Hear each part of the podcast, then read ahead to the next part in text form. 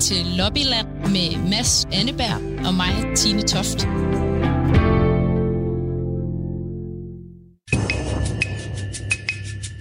Det er jo helt vildt mange penge. Det er EU-regler, der er afgørende. Og så øh, skyder han dem i panden, ikke også? Og så stikker vi dem bagefter. Det, det er altid en legendarisk forhandling i EU-sammenhæng, og der, der slås man virkelig. Ja, god eftermiddag alle sammen. Og hej Tine. Hej, velkommen til Lobbyland. Vi øh, skal i dag tale lidt om krudt og kugler. Vi skal nemlig øh, dykke ned i forsvarsforbeholdet.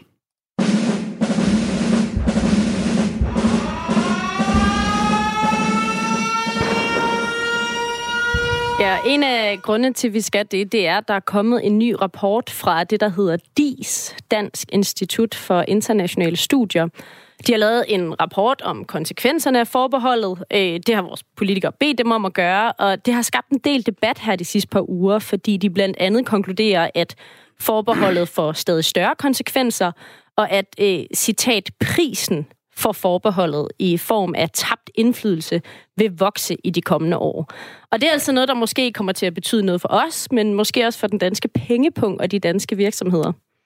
Ja, altså, øh, de, de, vi har jo faktisk en forsvarsindustri i, i Danmark, selvom vi ikke øh, decideret producerer kampfly og, og sådan noget, så har vi nogle virksomheder, der faktisk producerer noget militært øh, materiel. Og, og vi har talt med tre danske våbenvirksomheder, som arbejder med, med teknologier såsom radar og minerydning og og, og, og køretøjer.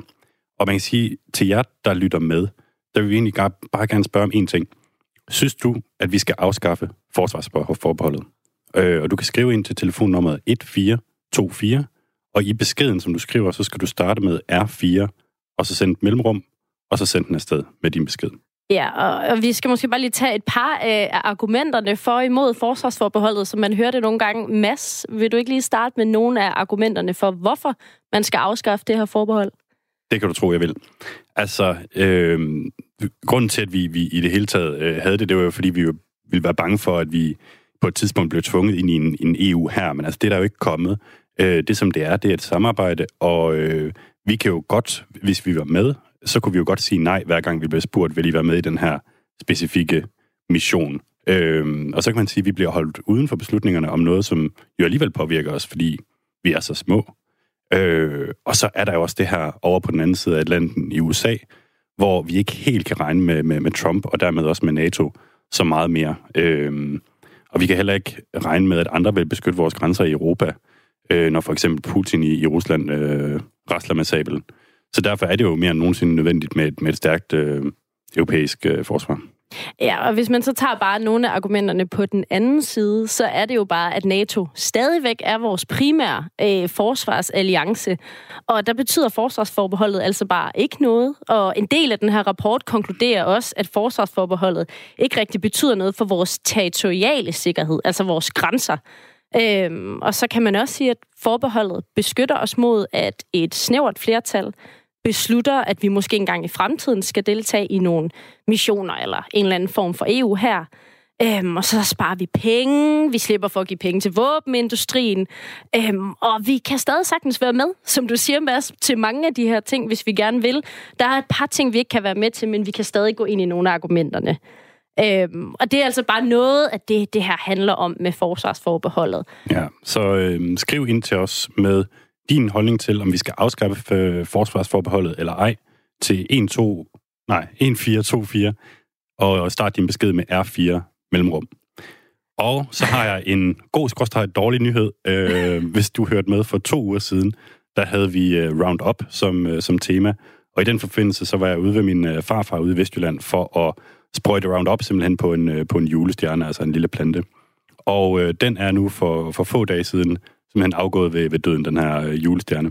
Ja, og I sprøjtede den jo også, så vidt jeg husker, virkelig, virkelig godt til. Altså i bunden og på hele planten, så det er måske ikke nogen overraskelse, at den plante er død. Øhm, og det er nok noget, vi vender tilbage til i programmet, det her med, hvem er det, der skal bestemme, om vi kan forbyde Roundup eller ej.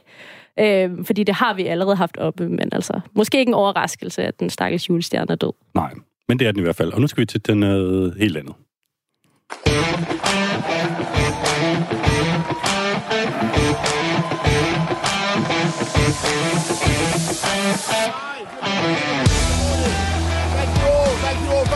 Coming. Well, my friends, good morning, everybody. My friends, well, we did it. We did it. We pulled it off, didn't we? We pulled it off. We, we broke the deadlock. We ended the gridlock. We smashed the roadblock.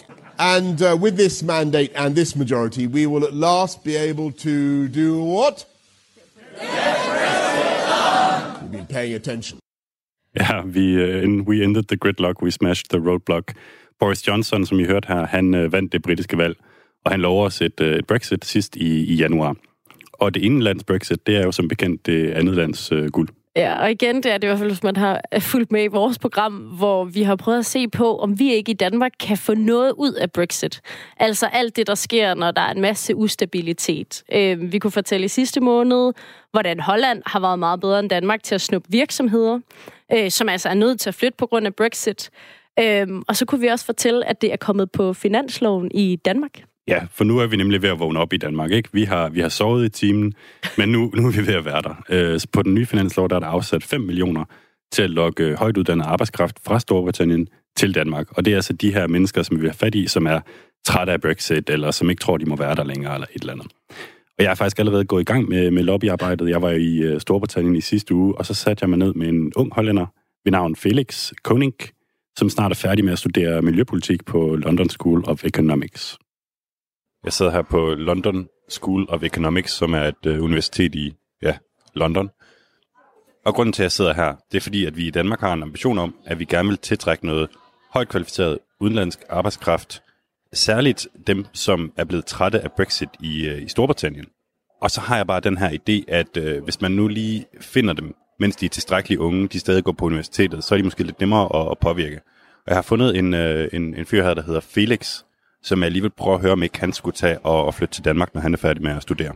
Felix, can I buy you a cup of coffee? It's, uh, it's on Denmark. Oh, of course, yeah, that'd be great. what What do you want? Um, could I have a cappuccino, please? Absolutely. Could I have two cappuccinos, please?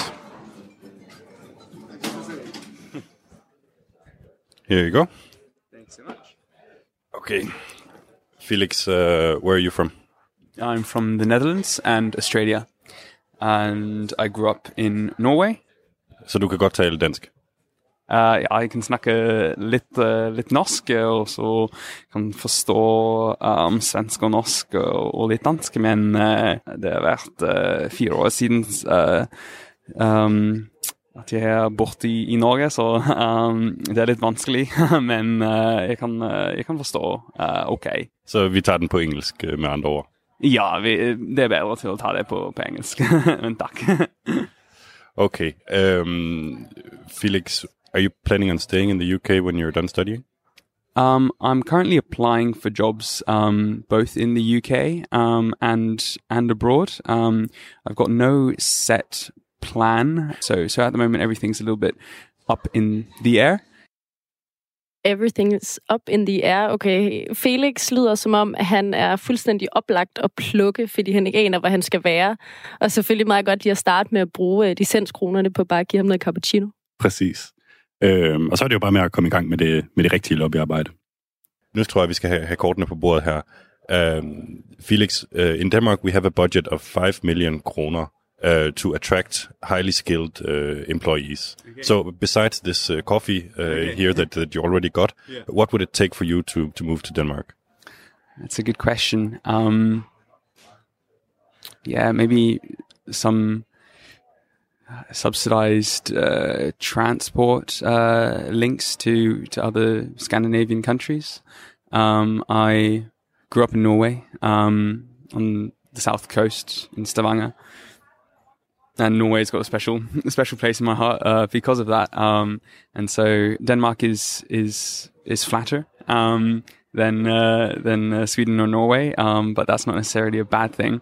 Um, what could attract me is is maybe the promise of a of a of a road bike or um, yeah um, opportunities to uh, enjoy the the natural landscape. I know I know Denmark has has has had a coastline similar to the Frisian Islands in in uh, in the Netherlands, uh, which are very beautiful. Um, yeah, I think that would attract me. Ja, Felix han vil altså gerne have tre ting. Han vil gerne have mulighed for at komme til Stavanger rimelig nemt øh, i, i Norge, hvor han jo øh, oprindeligt øh, vokset op. Så vil han gerne have en cykel. ja. Og så øh, vil han til sidst også øh, gerne have mulighed for at komme ud på, på, på Vadehavsøerne, øh, ud for den danske vestkyst. Og jeg tænker, at de, de sidste to, altså cyklen og, og, og muligheden for at komme til, til Fanø, den, den kan vi nærmest lige så godt allerede sætte, uh, sætte kryds ved. And also, your Norwegian is, uh, is very good. I think you could easily get by in, in Denmark. I think so too. And plus the Danish accent is, is, is quite nice as well. I quite like the Danish accent. Ja, Felix han er nærmest allerede på vej til, til Danmark, kan man tydeligt høre her. Han, øh, han taler allerede en, en god portion norsk, og som han siger, så taler vi jo i Danmark også øh, engelsk. Så, øh, så det burde ikke være noget problem for ham. Uh, what kind of job would you actually like? I would like to go into um, some sort of uh, environmental or sustainability uh, consulting. Um, Så han vil altså gerne arbejde øh, med, med miljø, og vi har jo i Danmark det europæiske miljøagentur. Did you know that in Denmark we have the European Environment Agency? I did not know that. Um, that's uh, that's a very interesting thought. Um, I do know that Denmark uh, have got significant uh, headquarters there, um, Rambol. Um, but no, I didn't know that the European Environment Agency uh, was uh, was headquartered in in, in Denmark. Ja, så Felix han vidste faktisk ikke, at øh, det europæiske miljøagentur det, det ligger i, øh, i København, men det ved han nu. Så, øh, så det er jo en rigtig god start. Did I manage to, uh, you know, plant a little seed in your head? Um, I, I, I guess so. Yes. Um, I'm looking for, for jobs at the moment and looking for uh, for opportunities in the future at the moment, and um, uh, yeah, so it's it's it's a good time to to start start thinking about uh, possible opportunities. Okay, så, så Felix han siger, at det er faktisk et øh, rigtig, rigtig godt tidspunkt, øh, vi lige fanger ham her på, og det er jo også et tip, som vi lige kan give videre til Sofie Karsten Nielsen og, og hvad skal man sige, den danske regering, at øh, tage ud og plukke dem, øh, når, når de er ved at være færdige med deres øh, studier. Så er de simpelthen øh, let påvirkelige og, og, og leder efter et job. Uh, when will we uh, see you in Denmark? well, if um, if you do, uh, if you carry on like this, then possibly September 2020. Who knows? see you in Denmark. Thank you. See you. Fedt at bare tage dem en for en og overtage dem til at komme til Danmark. Øh, hvis man nu sidder derude og tænker, hvad er det for en underlig måde at gravrøve på, så er det jo altså en del af det, vi laver i øh, Lobbyland. Det er at prøve at få mere ud af EU-samarbejdet øh, på Danmarks vegne. Og lige her, så er det jo så et forsøg på at få noget ud af alt det kaos, som Brexit er for nogen i hvert fald. Øh, Mads, og jeg ved jo også, at du øh, på en anden måde også har fået penge ud af din tur til Storbritannien, fordi du har gamblet. Ja, det er rigtigt. Jeg har virkelig øh, skruet øh, kassen øh, i, i, i Storbritannien, fordi jeg var til øh, hundevedløb. Og, øh, og så Hvad var det egentlig for nogle hunde? Ja, det var sådan nogle greyhounds. Hvad hedder det på dansk? Er det mynder eller noget i den stil? Ja, grey, ja, greyhounds. Det ved Ja. man er de der tynde grå hunde. Ja, præcis. Som så bare spurter rundt i sådan en, øh, på, på en bane. Øh, og så skal man ja, spille på, hvem der vinder, hvilket for mig at se er fuldstændig umuligt at vide. Øh, men så fik jeg et tip af en, øh, af en fyr, der stod derude, og som tydeligvis havde, havde stået der før. Og han sagde, at øh, tag den med, med det sjoveste navn, altså, øh, for så, så vinder du helt sikkert. Og så tog jeg en, der hed Silverview Trump, og ganske rigtigt, jeg, jeg vandt altså til odds, øh, jeg ved ikke, fire eller sådan noget, så øh, jeg vandt simpelthen 25 øh, pund. Og hvor meget er det cirka? Det er vel 200-250 kroner. Okay, så hvad siger du, den hedder igen? Altså hunden, Ja. den hedder Silverview Trump. Okay, så du har fået 25 pund med hjem, og potentielt en, øh, en ny ansat i Danmark. Øh, og det er jo så altså ikke kun os, der prøver det her. Det er også den danske regering, fordi det står på finansloven. Ikke et af de punkter, der har fået allermest opmærksomhed. Men det er altså noget det, øh, vi også prøver nu i Danmark at steppe det her op, så det ikke kun er Holland og tyskerne, der prøver at få noget ud af Brexit. Og nu skal vi, som, øh, som tidligere lovet, over i den militære afdeling.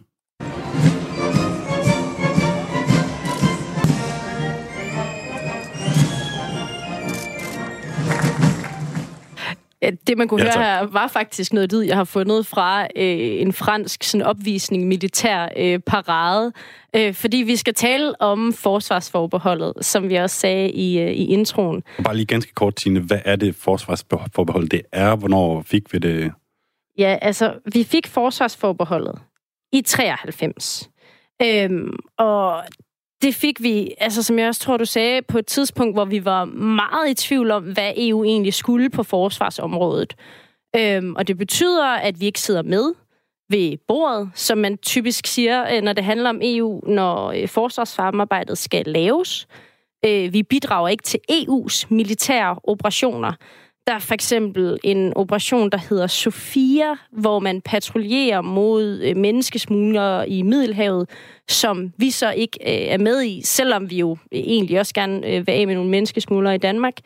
Øhm, og det betyder, at danske soldater ikke må deltage i militære aktioner, der er vedtaget af EU, og vi må ikke støtte missionerne økonomisk. Øhm, øh, og det er faktisk, øh, så vidt øh, jeg kan finde, så er det jo kun os og Storbritannien og Malta, der ikke er med i noget af det her samarbejde. Øhm, og det, som er øh, vigtigt lige nu i forhold til samarbejdet, det er jo, at det har ændret sig vildt meget, siden vi vedtog det i 93. Øhm, simpelthen fordi på det tidspunkt, der fyldte forsvar måske heller ikke så meget. Altså, det var ikke så vigtigt i EU-samarbejdet. Men fra at det er gået fra at være sådan en, en lille ting, som man slet ikke kunne forestille sig, at EU skulle beskæftige sig så meget øh, med, så er det ligesom rykket ind i, i kernen af EU-samarbejdet. På grund af, af, at Trump begynder at ligesom så tvivl om, hvorvidt vi altid kan regne med, med ham i alt, hvad der er, også beskyttelse af EU's grænser. Og også fordi vi har øh, nogle franskmænd og nogle andre, der rigtig gerne vil have, at vi, op, vi er optaget af det her. Øhm, og det er jo også en del af grunden til, hvorfor det er, at vores politikere har bedt øh, DIS, altså Dansk øh, Institut for Internationale Studier, om at lave den her rapport, som er kommet ud nu her, om konsekvenserne af, hvad forsvarsforbeholdet betyder for os i dag. Ja, lige præcis. Og øh, det, som, det, som vi jo bad jer om, det var at, at, skrive ind med jeres holdning til det danske forsvarsforbehold i EU. Og vi kan måske bare lige øh, nu få nogle argumenter på bordet, fordi Lars Lykke, den tidligere statsminister, han endte jo med at sige, jamen altså, skulle vi ikke bare tage at afskaffe det? Det er ikke Danmarks interesse at have forsvarsforbeholdet. På ingen måde. Og så var der andre, øh, sådan som Dansk Folkeparti, der øh, frygter, at man med, med tiden vil blive tvunget ind i en sådan EU her, uden at danske politikere vil, vil kunne godkende øh, den enkelte mission først. De lavpraktiske ting, købe maling sammen, og hvad man vil, glimrende. Det jeg frygter, det er, at på et tidspunkt, så er vi ikke længere vores egen selvstændige nation, hvis vi lægger os ind under det europæiske forsvar. Ja, det var altså Dansk Folkepartis udenrigsordfører Søren Espersen i DR's Lang for Borgen i, i sidste måned. Og det, som han frygter, jamen, øh, det er jo ham her. On ne protégera pas les Européens si on ne décide pas d'avoir une vraie armée européenne. Mm. Une Europe qui se défend davantage seule et sans dépendre seulement des États-Unis et de manière plus souveraine. Ja, en Europe qui se défend. Vi kan ikke beskytte europæerne, medmindre vi beslutter for øh, at, at have sådan en rigtig EU her. Altså, vi har brug for et EU, der, der kan beskytte sig selv øh, bedre øh, og alene, uden at skulle være afhængig af, af USA. Ja, og det vi ved i forhold til det i Danmark lige nu, det er, som det ser ud lige nu, øh, så vil vores øh, socialdemokratiske regering ikke øh, have det her til afstemning øh, i oktober understreget Mette Frederiksen, at den nuværende situation øh, fungerer ret godt for Danmark. Det bliver altså ikke sendt til afstemning lige nu, selvom nogle partier øh, gerne vil have det. Øh, og jeg tænker måske lige, at vi bare skal tage nogle af hovedkonklusionerne fra den her nye rapport, som har skabt en masse debat. Øh, jeg tror faktisk, forfatterne til rapporten lige præcis nu er inde og fremlægge den ind i Udenrigsministeriet for vores politikere. Øh, de har været ude og holde debatter, øh, og nogle af, kon- af konklusionerne er på den ene side, at Forsvarsforbeholdet i de seneste 10 år har fået stadig større konsekvenser, altså i takt med, at forsvaret fylder med i EU. De øh, skriver også, at prisen for forbeholdet i form af tabt indflydelse vil vokse i de kommende år, hvis den tendens fortsætter. Og så er der øh, en hel masse ting, som Danmark ikke kan være en del af, som nævnt, øh, fordi vi simpelthen ikke er med i, i det her samarbejde af forskellige missioner. Øh, det er for eksempel en spionskole på Kypern, og noget med udviklingen af ubemandede undervandsdroner. Øhm, og en af de ting, de også skriver, som, som måske er meget interessant, det er, at der er kommet så mange gråzoner, fordi der sker så vanvittigt meget på det her område lige nu i EU, at det kan være helt vildt svært at gennemskue for virksomheder og andre. Hvad må vi, hvad må vi ikke? Så jeg fik det forklaret sådan her øh, i mandags ude på Aarhus Universitet, hvor de fremlagde den, at der går rigtig mange kolde hænder altså jurister, til sådan at finde ud af, hvad må vi, hvad må vi ikke, i stedet for varme hænder, øh, hvis man kan sige det sådan, som er dem, der skal ind og faktisk øh, udsendes eller sælge nogle ting til, til EU-samarbejdet. Ja, og det er jo politikerne selv, der har bedt om den her rapport om, øh, hvad skal man sige, fordele og ulemper ved forsvarsforbeholdet. Og vi taler faktisk lidt senere i programmet med øh, Bjørn Lausten, som er øh, forsvarsordfører for Socialdemokratiet, for så at se, om, om de så også vil øh, ja, tage rapporten til efterretning. Ja, og hvis man lige skal tage den anden side af noget af det, rapporten også konkluderer, så er det, at forbeholdet har ikke haft betydning for Danmarks territoriale sikkerhed. Altså, der fortsat er forankret i NATO-samarbejdet. Danmark kan stadig være med i nogle dele af det nye, som vi også skal tale om i dag, nemlig industri og forskning. Øhm, og det er heller ikke en hindring for, at vi kan indgå i et samarbejde med andre lande, hvis vi ved det. Altså for eksempel er Danmark lige nu med Frankrig nede i Mali og, og bekæmpe nogle terrorister øhm, på en eller anden måde. Øhm, så det er bare lige for at give, hvad kan man sige, skitsen af, hvad det er for en kontekst, det her forsvarsforbehold øh, fungerer i. Øhm, og altså, som du også sagde, Mads, altså, vi laver hverken altså, tanks eller kampfly, men vi har en, en forsvarsindustri i Danmark. Øhm, og det er simpelthen vigtigt, fordi noget af det, man er ved at vedtage nu på det her område, det er en kæmpe forsvarsfond. Øhm, og den er ikke helt på plads endnu, men den kan måske komme til at indeholde øh, 13 milliarder euro, som man kan søge om som dansk virksomhed. Det er altså omkring øh, 100 milliarder danske kroner. Og nu kommer det til det, som vi jo synes er rigtig spændende at tale om, nemlig, hvordan kan vi fordele i de her penge? Ja, fordi man kan sige, at EU har jo en stor interesse i, at der på vores, øh, i vores union bliver skabt og, og opfundet en masse militær teknologi, som vi ikke behøver at komme ud og købe der alle mulige, altså amerikanerne eller kineserne, eller hvad ved jeg. Øh, og som du siger, Tine, så er der den her store fond lige nu. Øh, og det kan Danmark jo godt, altså det kan de danske virksomheder jo faktisk godt fordele i. Ja, for det er nemlig det, som er sådan lidt spændende, når vi taler om det her med, med forsvarsforbeholdet, det er, at det kan godt være, at vi ikke kan udsende mandskab til nogle af de her missioner, men der gælder altså lidt andre regler, når det er danske virksomheder. Øhm, og så er spørgsmålet, hvor meget står forsvarsforbeholdet egentlig i vejen for os der? Fordi vi spytter også ind til den her forsvarsfond. Øhm, og, og det er jo noget af det, som jeg så har forsøgt at tale med nogle virksomheder om. Fordi en ting er, hvad der står i en rapport, men hvad siger de danske virksomheder egentlig til det? Øhm, og jeg skal ærligt indrømme, jeg kendte faktisk ikke særlig mange af dem øh, på forhånd, øh, men en af dem, jeg har talt med, øh, det er Gert Daggaard, øh, som er salgschef i den virksomhed, der hedder Hydrema. Øh, de er mest kendt for at lave minerydder, øh, og her har de ikke rigtig nogen problemer, fordi altså, alle vil gerne rydde miner. Øh, det er ligesom noget, alle kan bakke op om. Øhm, og så har de samtidig budt øh, ind på nogle af de her øh, projekter, som allerede nu er i gang som en forberedelse til den her kæmpe forsvarsfond. Øhm, og det skal lige siges, de ved ikke, om de får pengene endnu, men de er nogle af de øh, 12 danske virksomheder, der har budt ind på at fordele pengene. Og her siger øh, Gert Daggaard fra Hydrema altså, at de ikke har oplevet så mange problemer, fordi de har været med fra starten. Altså, det vi er gået ind til med Forsvarsfonden, det er jo nogle nye projekter. Og der er vi gået ind med vores eget selvstændige køretøjsprojekt. Og hvordan fungerer det? Ja, det fungerer på den måde, at det skal kunne køre selv, og så følge enhederne derude, så man har mere sikkerhed på soldaten, så han ikke skal ud nødvendigvis og være der altid.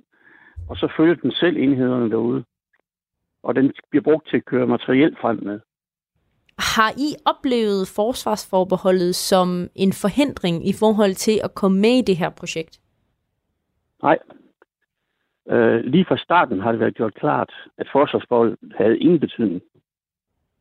Okay. Øh, er der andre områder øh, inden for forsvaret, hvor I har oplevet, at forsvarsforbeholdet har været en forhindring? Nej det, som jeg siger, det, det eneste, vi har kunne føle, det har været i forbindelse med de her projekter, at mange af de udenlandske virksomheder forstår ikke, at forbeholdet ingen betydning har. Mm, hvad siger de så Det er mere en forståelse jer? blandt de udenlandske firmaer. Når man skal gå ind i de her konsortier, så har de utrolig mange spørgsmål. Jamen, kan I det, når I har forsvarsforbehold og sådan noget? Hvor man må forklare dem, at det har ikke noget med det her at gøre, fordi det her, hvis vi kigger på forskning og udvikling her, er jo ren industri. Det har jo ikke noget decideret med forsvar at gøre. Har du sådan nogle tricks til, hvordan man alligevel kommer med ved bordet, og alligevel er med, selvom Danmark har forsvarsforbeholdet? Ja, det er jo bare at være frem i skolen hele tiden. Og det opnår du kun ved at følge med i, hvad, hvad sker der nede i EU. Og, og så bare bede om at komme med, og så kommer man med. Og min egen erfaring, det er, at det er altid det, der kommer ind i, i opstarten, end at komme ind senere. Så det var bare med at komme ind i en fart. Er der nogle særlige landes ministre, som vi kunne have gavn af at gøre os gode, med, øh, gode venner med der? Det skal jo aldrig holde gode venner med tyskerne og franskmændene. Synes du, vi skal afskaffe det? Ja, det vil være nemmest i det, i det hele taget, fordi så var man fri for, og så stod man lige i alle landene. Altså alt, hvad der hedder forbehold, øh, uanset hvad vi siger, så komplicerer det jo tingene en lille smule. Ja, det var altså Gert Daggaard fra virksomheden Hydrema. Og jeg kan faktisk lige sige, at vi har fået en, øh, en sms. Jeg ved desværre ikke, hvem det er fra, fordi øh, vedkommende har glemt at skrive, øh, skrive navn. Det må I gerne huske, når I skriver en sms ind til 1424 og starter beskeden med R4 mellemrum. Men vedkommende har i hvert fald skrevet nej, udråbstegn. Danmark skal overhovedet ikke hverken deltage i nogen som helst øh, form for, for våbenproduktion eller, øh, hvad skal man sige, øh, mission heller. Øh, så der er i hvert fald nogen, der er imod, at vi skal være en del af det her. Ja, og det er jo også en del af, hvorfor for eksempel nogen på venstrefløjen, øh, enhedslisten i hvert fald, mener jeg heller ikke vil have det afskaffet, altså fordi de slet ikke vil have, at Danmark skal længere ind i nogen form for militær industri. Øh, men det er der altså bare nogen herhjemme, der gerne vil. Og det er jo virksomhederne, fordi den her kæmpe fond, øh, Europakommissionens forsvarsfond, som vi siger, øh, formentlig bliver oprettet med rigtig, rigtig mange milliarder kroner. Øhm, og nu siger øh, Gert Daggaard her jo, at de har ikke oplevet så meget, fordi de har været med fra starten af, og de har ligesom fået med sig ind. De har også et kontor nede i Bruxelles, og de har ligesom deres gang, så de kan prøve at mase sig ind alle de her steder. Øh, men jeg har talt med ret mange forskellige inden for den her branche den seneste uges tid, og det er ikke lige nemt for alle. Det afhænger også af, hvor mange, hvor mange medarbejdere man har. Øhm, særligt også, om man kan bruge energi på at forklare de andre, hallo, vi må godt være med som virksomheder. Øhm, og der har jeg også talt med Peter Petersen, som er direktør for radarvirksomheden Weibel, der ligger i Allerød. Øh, de laver radarsystemer til at teste forsvarsmateriale og til at overvåge luftrummet. Og de oplever altså det her med, at de andre lande ikke ved, at de godt må være med. Er forsvarsforbeholdet et problem for jer? Hvis vi ser på, på den branche, vi er i, så tager det sådan 5-15 år at sælge et produkt. Og forsvarsforbeholdet har ikke gjort, at vi har gået, gået glip af kontrakter i dag, men det har gjort, at vi ikke er kommet med i konsortier, altså samarbejder, hvor vi ellers kunne have været med. Øh, og det er fordi, at udenlandske virksomheder ikke har vidst, at danske virksomheder kunne komme med i konsortierne på grund af forsvarsforbeholdet. Hvad er det for ja. eksempel for nogen? Øh, det er en fransk virksomhed, øh, som ikke vidste, at vi måtte være med. En virksomhed, som vi arbejder sammen med og har gjort i mange år, men de vidste ikke, at danske virksomheder måtte være med. Mm, så der sidder simpelthen andre landes virksomheder og tænker, når vi, vi spørger slet ikke Danmark, fordi de må sikkert ikke være med, selvom vi egentlig godt må. Helt sikkert. Men mm. der gør Udenrigsministeriet nu, og Forsvarsministeriet og FMI en stor indsats for at fortælle udlandet om, at Danmark godt må være med. Så det er simpelthen, vi skal simpelthen bare fortælle dem det? De skal, de skal bare have det at vide. Det er ren oplysning, sådan så at de inviterer os med. Hvilke sprog skal Forsvarsministeriet og de andre så satse på i sådan en oplysningskampagne, hvis det skal ud, at øh, de altså godt må invitere jer med? Det skal være fransk og tysk og italiensk, som det vigtigste. Altså en opfordring her øh, til vores øh, ministre og, og forsvarsminister, øh, Trine Bremsen. Øhm, og Weibel her, de oplever altså, at de andre øh, virksomheder ikke inviterer dem ind i det, de kalder konsortier. Og det er simpelthen, fordi mange danske virksomheder er små og laver teknologi, og Øh, man vil også gerne i EU satse på, at det er rigtig mange virksomheder, der går sammen om at få de her penge. Det vil altså sige, at man skal samarbejde med alle de andre, for ligesom at byde ind for at få nogle af de her ordre, der kan være på en eller anden form for teknologi. Øhm, og noget af det samme, der oplever de i det, der hedder Therma. Øh, det er Danmarks største øh, forsvars-, sikkerheds- og rumfartsvirksomhed. Og øh, her har jeg talt med Anne Mette Mosekær Søndergaard, som er Europachef for Therma. Og hun oplever ligesom Weibel øh, problemer, altså også selvom de er en stor øh, virksomhed. Øhm, de er for eksempel bange for at falde bagud, når de andre EU-lande, der samarbejder, de skal sidde og beslutte, øh, hvad, for, hvad for en vej vil vi gerne gå? Hvad for en øh, sikkerhedsarkitektur er sådan et ord, der går meget igen, når man snakker øh, om det her. Hvad, hvad er det for noget udvikling, vi skal have? Der kan Danmark ikke sidde med, så vi kan ikke være med til at beslutte det. Og så kan der jo godt sidde nogle danske virksomheder, for eksempel Therma, som sidder og siger, jamen så kan det være, at de satser på noget teknologi, som vi ikke har. Øhm, og faktisk bliver vi her holdt lidt udenfor, siger Annemette Søndergaard også. Jamen, det, jamen det har en konsekvens, ikke i kroner og øre lige nu, men det har en konsekvens, at vi jo forsøgt at komme ind i nogle af de her konsortier. Blandt andet i, i, i Forsvarsagenturet har vi forsøgt at komme med i kons, en konsortie tidligere, men dengang fik vi beskeden af de, af de andre virksomheder, der sidder omkring bordet, at på, at på grund af Danmarks forbehold, så var de ikke villige til at invitere os med i det her arbejde. Så, så ja, det har en konsekvens, at vi bliver holdt lidt udenfor øh, i, i selskabet. Var det strengt, at de ikke vil have os med? ja, ja, det kan du jo sige, men det, men det er jo sådan, vilkårene er. Og, og, øhm, og vi, vi gør jo selv meget for at, at prøve at imødekomme det og er aktive. Og, og blandt andet vil jeg, vil jeg sige, at vi har, vi har etableret, sammen etableret et kontor i Bruxelles i, i slutningen af 2015, netop for at kunne være tæt på den her udvikling. Men, øh, men, det, men det er svært, og vi bruger en masse øh, tid og ressourcer på det i PT. Jeg kan virkelig godt lide, hvor du siger, hvor er det strengt, at de ikke vil have os med. Øh, og det er det jo også. Og øh, vi har lige et klip mere med Tama. Vi skal lige træde et skridt tilbage, før vi kan spille det, fordi der er faktisk sket det, inden vi gik i gang med udsendelsen, Tine, så har du tegnet øh, på sådan et stort whiteboard. Jeg har lige, har lige tweetet et billede af det, så at folk kan, kan se med. Øh, jeg hedder Mads Anneberg, så I kan lige prøve at gå ind og kigge på God min... God reklame, Mads, for flere følgere. Jamen, det er public service her faktisk, fordi det, du så har gjort, det er, at du har tegnet en stor fisk. Øh, yeah. Og så har du tegnet en 200 euro seddel. Hvad findes den overhovedet? Ja, det, det ved jeg faktisk ikke helt. Øhm, men okay, det kræver lidt forklaring. Og det er jo simpelthen også, fordi jeg selv har prøvet at finde hoved og hale i alle de her enormt mange samarbejder, der er kommet i EU på forsvarsområdet. Og eurosedlen skal ligesom symbolisere den her forsvarsfond, som vi gerne vil have fat i, og som virksomhederne gerne vil have. Og fisken øh, symboliserer det, der hedder PESCO, øh, fordi øh, forskeren bag rapporten faktisk sagde, at det lyder lidt som fiskesuppe, PESCO. Mm. Øhm, og det står for permanent struktureret samarbejde og blev oprettet i 2017. Øhm, og det er ment som nogle lande i EU, der kan gå sammen om øh, at arbejde inden for forsvaret. Og, og nu er det altså bare igen alle lande i EU, undtagen Danmark, Storbritannien og Malta. Øh, med Malta er det faktisk, fordi fandt jeg ud af, at der står noget i deres grundlov om, at de har sådan neutralitets øh, kasus, at de ikke rigtig ved, om de kan være med. Med Danmark er det jo så, fordi øh, vi ikke, vi ikke vil, fordi vi har øh, forsvarsforbeholdet. Og PESCO, det er altså, de har 47 projekter. Og det er igen for eksempel en spionskole, øh, der skal bygges på Kyberen.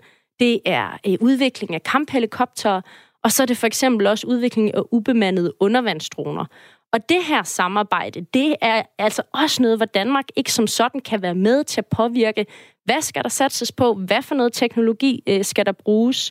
Øhm, og øh, der har jeg igen øh, spurgt Therma, hvor Anne Mette Søndergaard øh, fortæller, at her øh, er der altså også øh, lukket land for dem.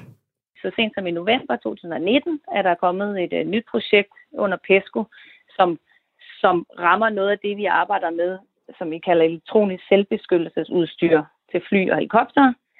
Helt basalt vil det sige teknologi, der kan beskytte fly mod ind, indkommende fjendtlige missiler.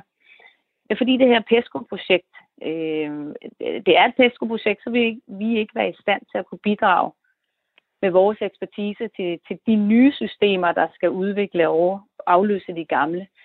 Øhm, og igen, Danmarks forsvar vil på grund af forbeholdet heller ikke kunne komme med input til design, krav specifikationer. Og der kommer vi så til at konkurrere med teknologier, som egentlig er udviklet i PESCO-regi, og dermed også er betalt og fået støtte fra de her lande, der er med. I det her tilfælde er det et fransk og et svensk projekt. Og når de selv samme lande så om en, en overrække vil købe det færdige produkt, når det engang er færdigudviklet, så vil de jo højst sandsynligt købe det fra de virksomheder, der har været med i PESCO-projektet helt fra starten, og, og dermed og ikke også, fordi vi ikke har været en del af det, vi er måske ikke engang så langt i udviklingen. så helt overordnet set, så, så en konsekvens kunne være, at vi får en, en begrænset markedsadgang. Ja. Det var altså øh, Anne Mette øh, Søndergaard, som er europachef i øh, virksomheden Therma, øh, der sagde det her. Øhm, og man kan måske tilføje, at altså igen, der er jo nogen, der synes, det er et stort problem for virksomhederne at komme ind fordi vi simpelthen ikke øh, øh, er sikre på, eller de ikke er sikre på, om Danmark overhovedet må være med, og så er der andre, der mener, at det ikke er så stort et problem. Øh, men fælles for dem alle sammen var faktisk, at de alle sammen bare synes, forsvarsforbeholdet øh, skal afskaffes. Øh, og hvis du sidder derude og har øh, en holdning til det her, eller et spørgsmål, øh, så kan du, som Mads har nævnt, skrive ind til telefonnummeret 1424 og så skal man altså i selve beskeden starte den med R4 mellemrum, før man kommer øh, med sin, øh, sin besked. Øhm, og det er altså nogenlunde det her, vi har på, hvad der foregår med forsvarsforbeholdet lige nu. Øhm, og der kommer bare til at ske rigtig meget de næste par år. Og særligt så er vi jo meget interesserede i, hvor stor bliver den her fond? Bliver den alle de her 100 milliarder kroner, og hvor meget kan vi søge? Øhm, og her har vores øh, regering faktisk øh, sidste uge torsdags lavet en national handlingsplan, som jeg lige har printet. Øhm, og det er en hel masse ministre, der er gået sammen. Det er erhvervsministeren, uddannelsesministeren, udenrigsministeren og selvfølgelig forsvarsministeren, som er gået sammen for at lave en plan for, øh, hvordan vi kan fordele den her forsvarsfond. Så det er altså også i toppen af regeringens prioritering at se, hvordan vi kan fordele de her penge. Ja, og altså, det er jo meget sjovt, det her, som vi hørte øh, ham fra virksomheden Hydrema sige. Jamen altså, ofte så ved de andre øh, lande bare ikke, at vi godt må være med. Altså, og det er jo vel også lidt at det, som den her handlingsplan ligesom skal prøve at gøre opmærksom på, at hey gutter, vi, det må vi faktisk godt. Øh, Ja, og øh, nu står vi faktisk lige og, og vender lidt, fordi vi skulle egentlig have haft et interview med Socialdemokratiets Bjarne Lausten. Han tager ikke lige telefonen, så jeg tror faktisk lige, at vi lige hopper til et andet emne og prøver at fange ham imens, så vi må lige hoppe til noget ost. Ja, altså vi, vi sætter lige det her på opslagstavlen, indtil Bjarne han vender tilbage til os, og så skal vi ganske rigtigt til ost. Rokke for betaler, jeg betaler hvad som helst for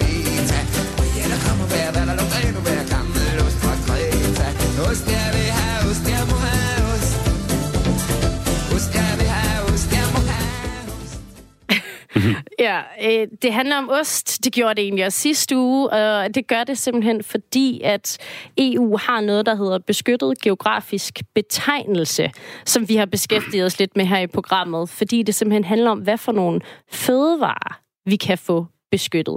Og noget af det, vi ikke helt nåede omkring i sidste uge, det er den gigantiske feta-strid, der lige nu er mellem Danmark og EU-kommissionen. Ja, det er en feta-kamp, det er en feta-strid. Det er virkelig, du ved, øh, to modstandere over for hinanden på spørgsmålet feta. Og hvad er det, kommissionen de har sagt? Jo, men de har sagt, Danmark, øh, de har faktisk hævet os øh, i, sagt, de vil hive os i retten, fordi at vi tillader, at danske virksomheder øh, laver et produkt, der hedder feta, og så eksporterer det til andre lande.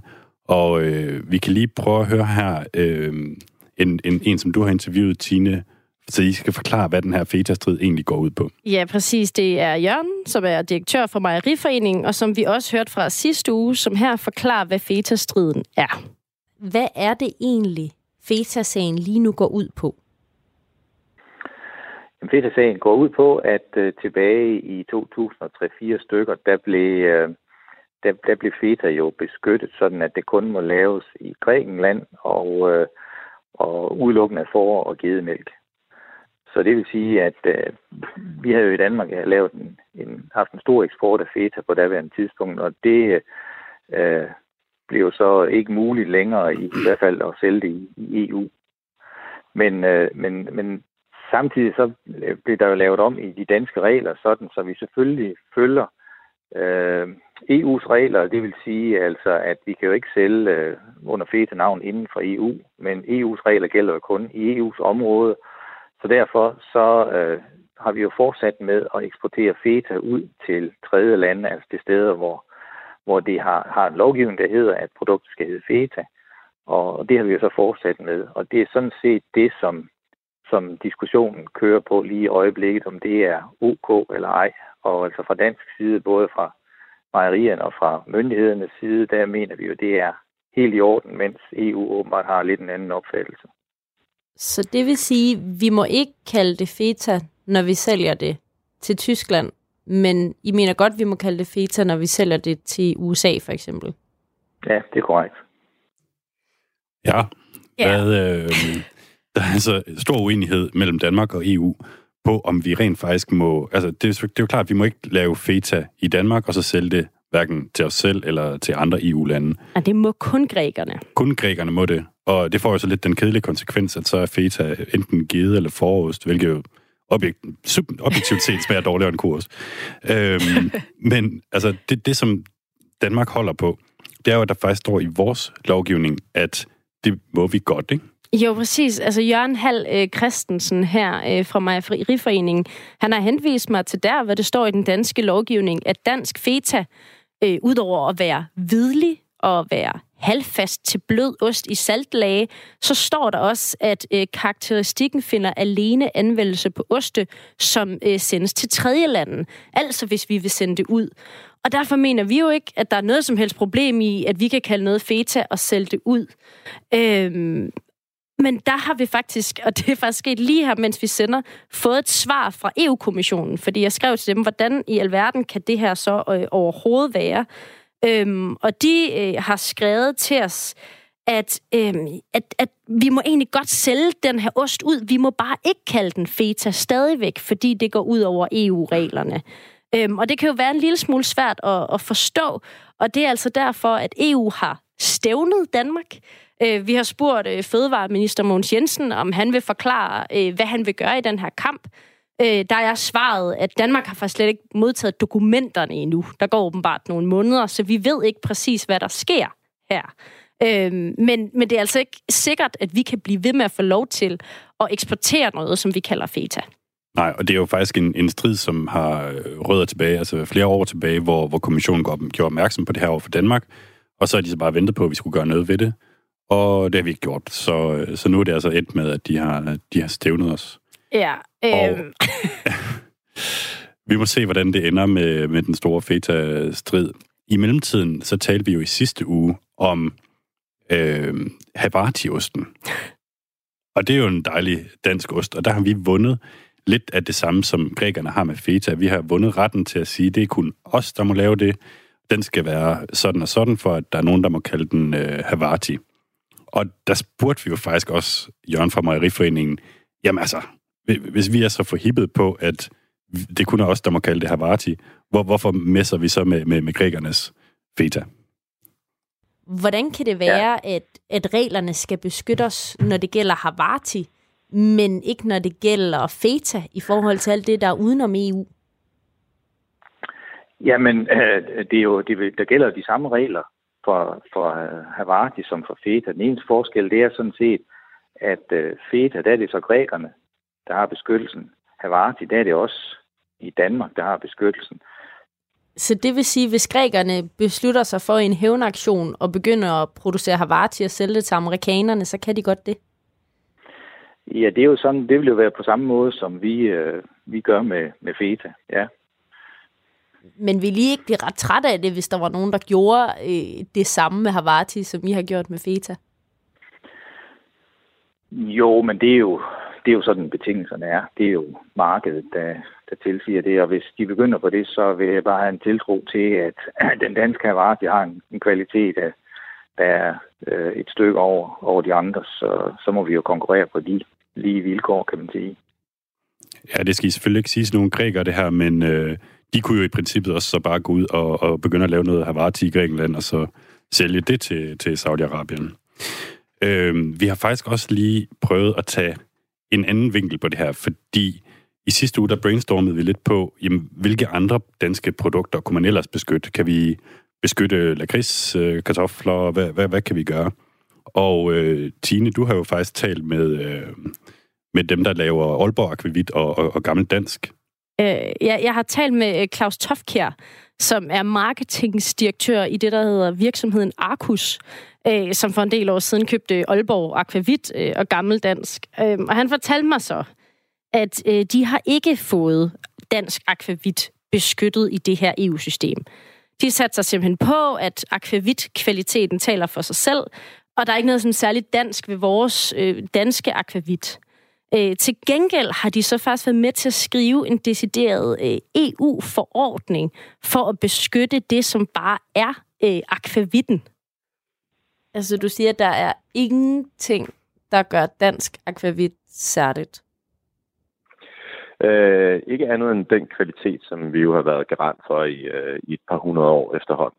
Det vi har gjort for en del år siden, øh, eller nogle af mine forgængere har gjort for en del år siden, det er, at man har fået, i samarbejde med EU, har vi været med til at skrive den EU-forordning, der beskriver, hvad akvavit er. Øh, og, øh, og det er ikke defineret ud fra en geografisk øh, profil, men ud fra en sensorisk profil. Okay, øh, så, så I har været med til at skrive en forordning om, hvad akvavit er? Ja. Så vi er tilbage til, at akvavitten er beskyttet i en forordning, I har været med til at skrive. Kan du ikke lige sige, hvad er det, der står i den forordning om, hvornår det så må kaldes akvavit? Jamen, altså for, for at et produkt kan kaldes akvavit, så skal det, så, så skal det være en, en spiritus, som har primær smagsgiver fra destillat af dild og eller kommen frø. Øh, så det er jo meget ned til den, den, den smag, som man, man vil forvente af en akvavit. I tillæg så skal det have en alkoholprocent på minimum 37,5 procent, for at det kan kaldes en akvavit.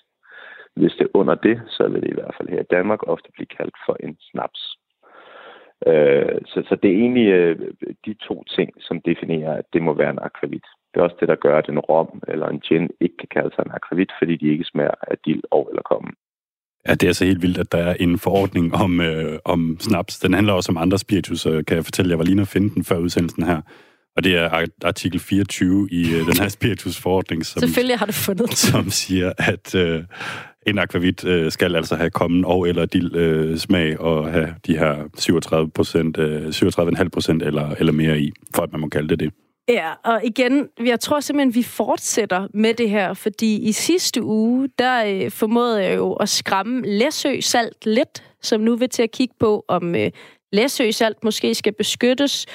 Du øh, var inde omkring brunede kartofler, det tror jeg, vi bliver nødt til at springe over. Øhm, og da jeg pressede øh, Claus Tofkær her, øh, så på, hvad, hvad skulle vi måske beskytte, så øh, sagde han, der er ikke sådan måske så meget alkohol, men måske vi skulle gå videre med lakridsen. Øhm, så det er jo noget, vi så må tage op øh, efter nytår. Øhm, og jeg må bare sige, at jeg var lige ude og prøve at ringe Bjarne Lausten, øh, Socialdemokratiets forsvarsordfører, op. Han tager den altså ikke, selvom vi skulle øh, have haft ham med nu. Fordi vi jo har talt om alt det her med forsvarsforbeholdet. Og det er en skam, øh, fordi at det jo faktisk er regeringen, der har planlagt den her nationale handlingsplan, hvor, hvordan vi skal få fat i de her penge. Øh, der står blandt andet, at der er noget, der hedder øh, matchmaking, som vi skal være med til. Øh, men vi har fået nogle sms'er, vi måske lige kan, kan læse op. Ja, altså det vil sige, at vi har et uh, interview med, med Bjørn Lausten til gode. Det tager ja. vi op uh, på den anden side af, af nytår igen, det her med forsvarsforbeholdet og hvordan vi kan gøre de andre lande opmærksom på, at uh, hallo, halli, hallo, vi må gerne altså være med. Øhm, ja, ellers må han lige skynde sig og skrive og ringe ind, så kan vi stadig nå det, Bjarne. Det kan vi lige nu, ja.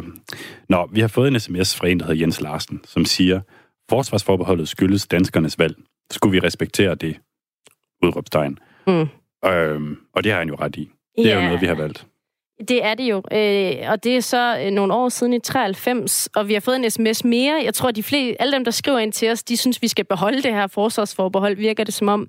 Øh, det er en, der hedder Gavin, som skriver, at øh, det her handler om The Military Industrial Complex, omtalt i 1949 efter krigen af præsident Dwight Eisenhower. Altså at den største trussel imod vores demokrati, det er ikke vores forsvar. Det drejer sig om milliarder og milliarder af dollars til krig. Og det er altså nogle af de argumenter, øh, I skriver ind til os her, fordi vi taler om øh, forsvarsforbeholdet. Øh, der er altså ikke rigtig nogen af, af lytterne indtil videre, der er blevet overbevist af de virksomheder, som, øh, som fortæller os, at det er ret svært for dem øh, overhovedet at komme med og sælge øh, nogle af deres teknologier til, til beskyttelse af det ene og det andet. Der er rigtig mange, der skriver ind, at de vil slet ikke have, at vi skal være med i det der. Nej, øhm, så hvis du sidder derude og tænker, Vi vil faktisk, jeg vil gerne afskaffe øh, forsvarsforbeholdet, øh, så skynd dig at skrive ind. Og igen, det er på 1424. Og i beskeden, så skal man måske en smule besværligt øh, starte beskeden med R4 mellemrum og så sin besked.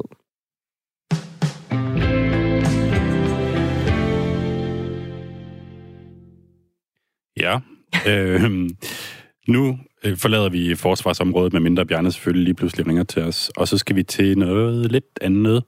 Jeg har nemlig fundet en video, hvor man kan få at vide, hvordan man skal udtale navnene på EU-kommissærerne. Og det er jo noget, som har været til hæftig debat, øh, blandt andet her i programmet. Og øh, altså, vi kan lige starte med en, som vi nok godt kunne i forvejen. Margrethe Vestager. Altså en, som de andre har svært ved. Jeg skulle lige til at sige, når man går rundt ned i Bruxelles, så findes der mange øh, grimme og i hvert fald forkerte måder at udtale Margrethe Vestager på. Det kan de jo ikke gøre for. Øhm... Nej, vi skal jo kunne det, altså Mads, fordi at hvis vi skal have påvirket alle de nye kommissærer i den kommission, og vi skal have dem med i vores program, øh, vi håber jo særligt at få økonomikommissæren med, og beskæftigelseskommissæren, så bliver vi nødt til at kunne deres navne rigtigt, tror jeg. Præcis, og, og især er der jo en, som vi skal kunne navnet på, øh, som er den, alt, den mest magtfulde af dem alle sammen, øh, som er EU-kommissionsformanden. Og kan vi lige få først dit bud på, Tine, hvordan man udtaler øh, hendes navn? Øh, Ursula Ja, von der Leyen. vi får den lige her. Ursula von der Leyen. Ursula von der Leyen. Der er lidt mere Leyen på end Lane. Øh, ja, okay, modtaget. Ja. Jeg har faktisk godt hørt det her før med, at man skal lægge øh, tryk på fond, Mm. hvilket jeg synes er lidt mærkeligt. Men det skal man åbenbart. Så er der lige en mere her, som vi har taget med. Det er den kroatiske øh, øh, kommissær for, for demokrati og demografi. Og vi kan bare lige prøve igen, øh, Tine, hvordan vil du øh, udtale det, hvis du skulle... Øh... Øhm, Stella Kyriakides. Ja, det jo sådan øh, græske. Den Nå, kan vi ups, godt lide. Vent, så tager jeg lige den anden. To sekunder. Den kroatiske hedder Dubravka Suika. Dubravka Šuica. Šuica. Ja. Og den anden, vi talte om, det var altså den, øh, den kypriotiske Stella Kyria. Ja, det tager vi en anden gang. Hvad hedder det? Og som, som Tine siger, så er det jo vigtigt, at vi kan navnene på dem her, når, når der er nogle øh, lobby indsatser, som vi skal have, have lavet. Der er jo ikke noget værre, når folk simpelthen udtaler ens øh, navn forkert, når de gerne vil have noget ud af en. Nej, vi har faktisk også fået øh, et sms ind, ikke på, hvordan man udtaler øh, en kommissærnavn, men på det, vi talte før, øh, og talte om før, nemlig feta. Der står, øh, det som I kalder feta, det kaldte man her i landet i gamle dage knapost, fordi det kun er et forprodukt til det, som vi kalder, kender som ost, og man derfor knap kunne kalde det for ost. Så måske vi bare skulle kalde det for det, som det hedder, knapost. Øhm, det er, Den er jeg helt med på, vil jeg bare sige. Det synes jeg lyder mega fedt. Ej, Men det kan godt være... synes jeg er for tidligt at det- give op på fetaen. Altså, feta er så godt, Jeg og vi er bare- så gode til at producere det. Vi kan jo ikke give op nu, bare fordi, at, Nej, at grækerne ikke vil have, at vi Problemet er sender også, at det hvis vi gerne vil eksportere ost til Saudi-Arabien, så kan det godt være, at de tænker sådan lidt, ah, knap ost. Okay. Jeg synes, det, det er et udmærket kompromis, hvis vi ender med at tabe. Så synes jeg i hvert fald, det er bedre end hvid ost i saltlage eller salattern, Ja, eller sådan et præcis. eller andet. Øhm, og det vi ellers skal nå at sige øh, her til sidst i programmet, det er jo, at vi faktisk holder øh, ferie på den måde, at øh, de kommende onsdage, der vil du i stedet for kunne høre øh, to særudgaver, øh, hvor vi i den første, det er den 25. taler med Rit Bjergård og Bertel Hårder, som har siddet i EU-systemet i rigtig mange år. Og i det øh, næste program, det vil sige det, der bliver sendt den 1. januar, der taler vi med øh, Pernille Frem og Freddy Black, som begge to har, har siddet i Europaparlamentet for henholdsvis Socialdemokraterne og for, øh, og for SF. Og det er simpelthen det er til historier om gamle dage, og vi kan varmt anbefale at lytte med der den, den 25. og den 1. Ja, der kommer blandt andet nogle sangtips til julefrokoster, der kommer øh, drukhistorier, der kommer ret mange ting. Øh, der kommer også dramatiske historier om, hvordan den kommission, Rit Bjergård, hun sad i, den faktisk blev væltet i 99. Og så var der Øhm, også et øh, sangtip fra, fra Bertel Hårder, som øh, vi skulle måske lade være med at afsløre, hvad det er, men det er i hvert fald noget, vi har prøvet af til vores egen julefrokost her på, på Radio 4. Til stor glæde for alle. Ja, Øhm, ja, folk var meget begejstrede over det. Ja, og vi kan lige nå at sige, I kan altid skrive ind til os på den mail, der hedder lobbyland radio4.dk, Og som noget nyt, så er vi nu også endelig, som det sidste Radio 4-program, kommet på iTunes. Ja, det er rigtigt. Det er Øhm, jeg ved ikke, stort hvorfor, øjeblik ved ikke, hvorfor der var så lang tid, inden vi skulle godkendes øh, på den kanal. Det har bare taget rigtig lang tid. Nu er man der, eller nu er vi der. I kan hente os der øh, på hjemmesiden, og altså på podcast. Og igen lige for at gentage mailen, så hedder den lobbyland radio4.dk. Tak for i dag.